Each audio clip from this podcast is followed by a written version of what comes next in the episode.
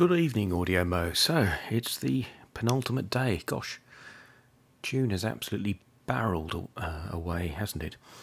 Um, I've enjoyed it.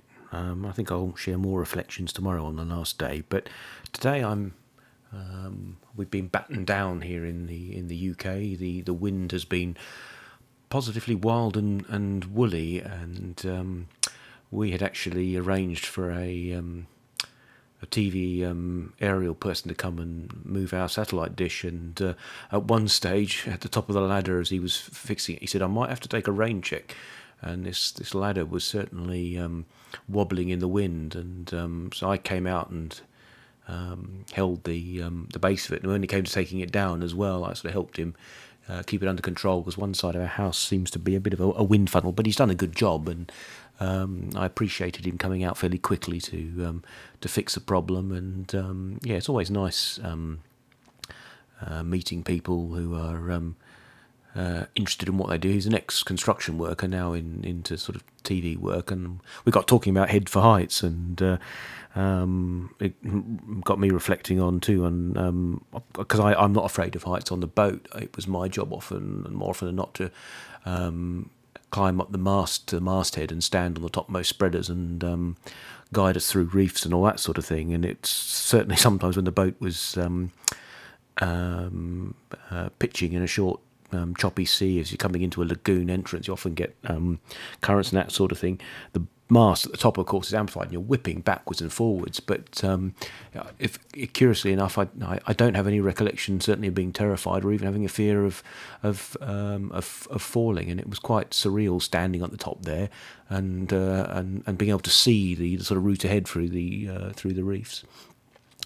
But actually, one of the things that got me thinking, um, and this is a um, shout out to uh, Kate Sparkle on the uh, um, Audio Mo channel because her um, piece of sound today was talking about an experience um, uh, watching a snake demonstration in South Africa, having shared a clip of some people struggling with a, a large anaconda. And to be honest, why would you struggle with a large anaconda? Um, and it got me thinking in, in one of the uh, areas that we sailed around. Um, there's a small island called the um, Isle of Pines um, off New Caledonia, and it had a quite a high population of sea snakes. Certainly, when I went diving and spearfishing, you were always seeing sea snakes around, um, and um, they're quite brightly coloured, um, quite flat um, in in sort of in their sort of perspectives. They're almost like a sort of flattened fish snake that's almost been sort of so you can see when they swim. They they're not they're almost fish-like when they swim, I suppose. Um, they have one of the most lethal poisons, um, but luckily their teeth are so small they can't bite us also the theory goes, and I've I've never put that to the test. I'm um, I'd hasten to add, but um, I remember um, uh, a friend and I would we weren't spearfishing. We were just um, um, snorkeling along the edge of a um, sort of limestone based coral reef beside the island of, on the Isle of Pines there, and there was sea snakes in the water and all that sort of thing. And then we decided actually we were just going to climb out onto the, the sort of the uh, onto the island rocks and just have a have a breather.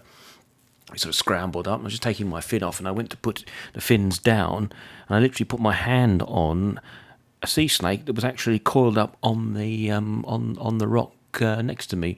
And occasionally, they apparently come out. They will come out onto the land and and get um, heat.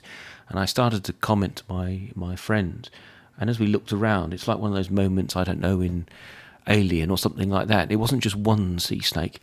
They they seem to be tens, if not hundreds of them, all coiled up. These little bright coloured streamers just sitting in the rocks, gathering the heat. And um, we decided to sit down right in the middle of them. And it's one of those moments where um, you sort of want to move very slowly and carefully and ease yourself back into the uh, into the water and swim to a slightly more um, a more secure spot.